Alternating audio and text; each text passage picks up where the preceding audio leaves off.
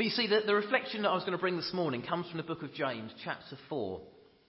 And um, there's just a, a couple of verses that I'm going to read, starting from verse seven. James chapter four, verse seven. Submit yourselves then to God. Resist the devil and he will flee from you. Come near to God and he will come near to you. Wash your hands, you sinners, and purify your hearts, you double-minded. Grieve, mourn and wail. Change your laughter to mourning and your joy to gloom. Humble yourselves before the Lord and he will lift you up. Now, I thought I'd bring that this morning, partly because it works well before communion. It reminds us that we should humble ourselves and that we, should, um, we, we shouldn't be um, full of ourselves. When we come before the communion table, we should be very aware that we come not through what we achieve, but through the grace of God. But it's also a list of instructions. And I don't know about you, but I'm quite a simple man. Um, a list of instructions is good for me.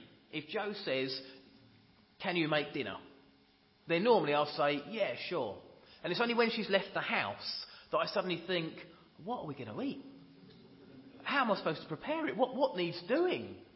When she says, "I've left you a list of instructions, can you make dinner?" then I'm more relaxed because all I have to do is follow them. And I know that, that when, um, when I come face to face with her once again, um, as long as I follow the instructions I've been given, then I will not suffer the wrath of Joe.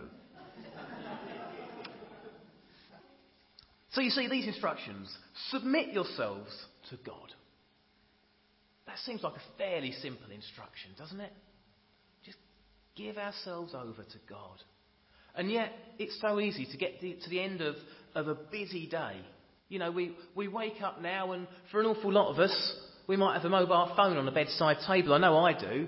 And it's, it's an old habit, habit from when I worked up in the city. The first thing I do is pick up my phone and check my, um, check my emails to see what had happened overnight, because we have international clients. Now, in a church context, we don't tend to have many international emails coming in overnight, I'll be honest, but there's still that habit. I pick up my phone and I check emails before I've even got out of bed.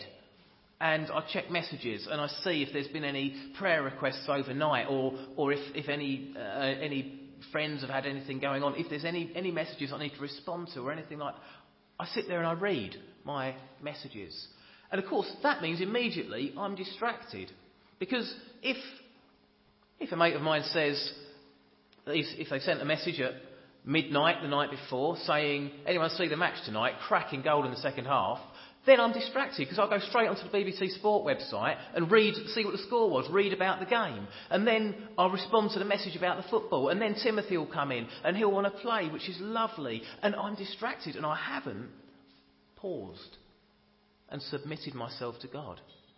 And so this is an instruction that I need in my daily life. And I'm sure that I'm not the only one here that would, that would admit to that. Submit yourselves to God.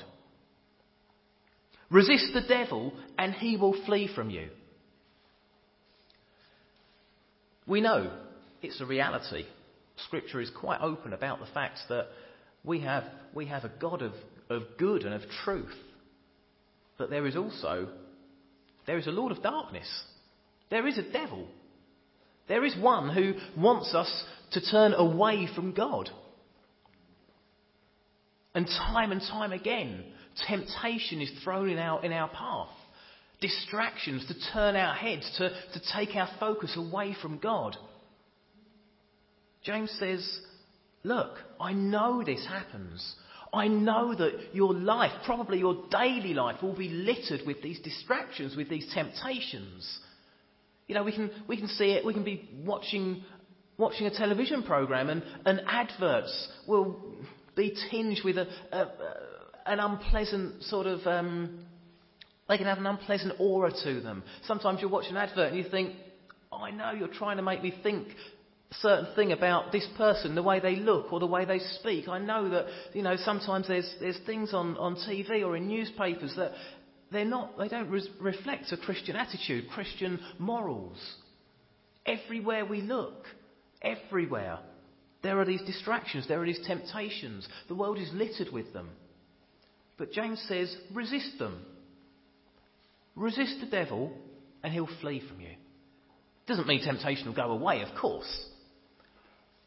But it's a bit, it's a bit like, sorry, I'm going to go there. It's a bit like a batsman standing at the crease and the bowler keeps bowling delivery after delivery.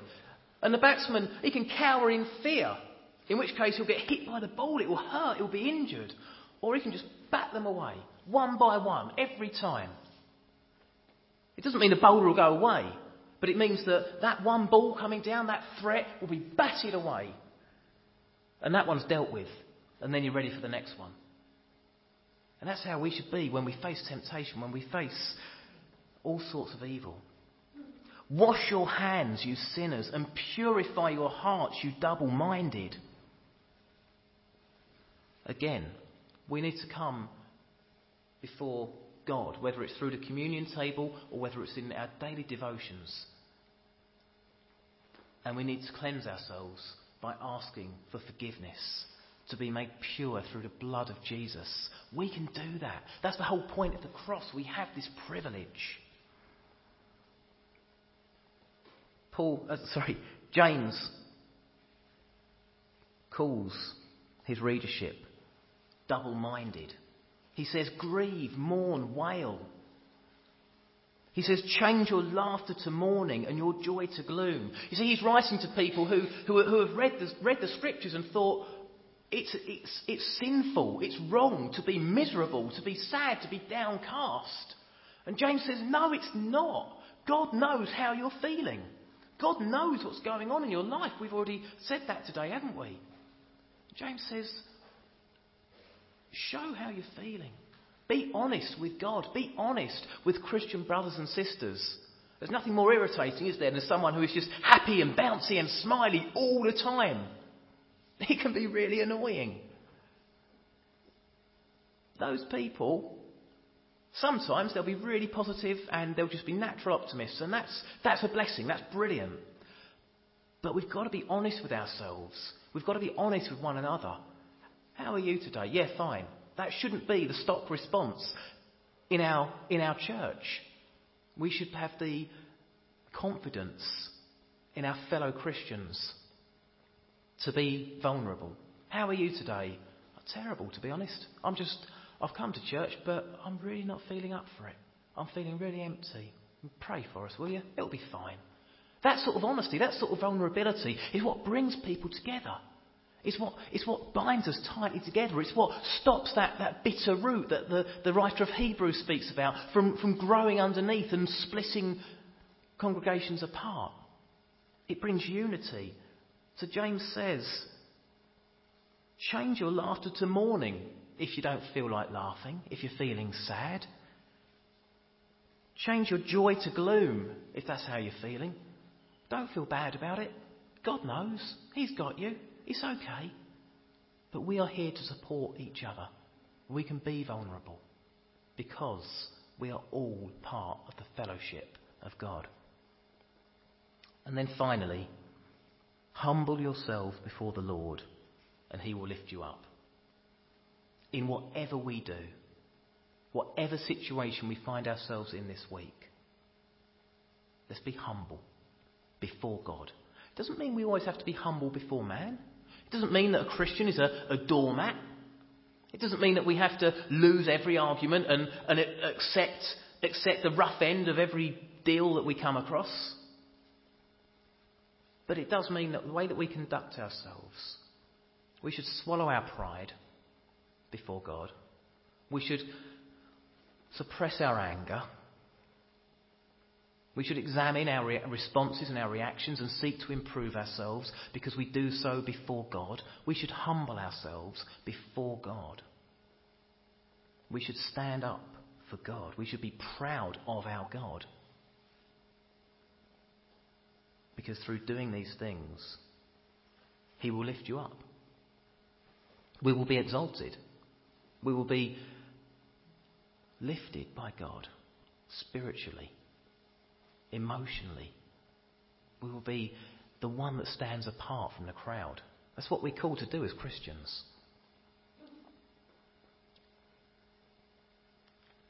We're about to sing our final song, The Lord's My Shepherd. And as I'm sure most people will know, it's based on Psalm twenty-three. And in a way, this was quite a revolutionary psalm, because David was writing at a time when uh, um, faith was something that was held corporately. God was the God of Israel.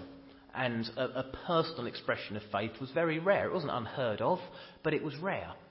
And when David wrote, "The Lord is my shepherd," and he went on to write the the very intimate lines of, from the point of view of one who is led by still waters, who, who is protected even when walking through the darkest valley. All these, these images that David gives us, it was of one living being being protected by God. This sense of personal, intimate care and love and protection. It was revolutionary. Now we take it for granted.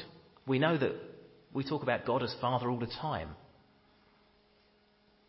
But let's not take for granted the fact that David was absolutely right. There's a lot of truth in his words. God does protect us. He does look out for us.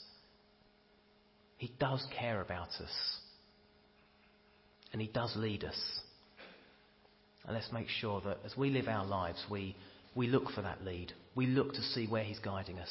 We discern what his will is for us. And then we follow him on that path.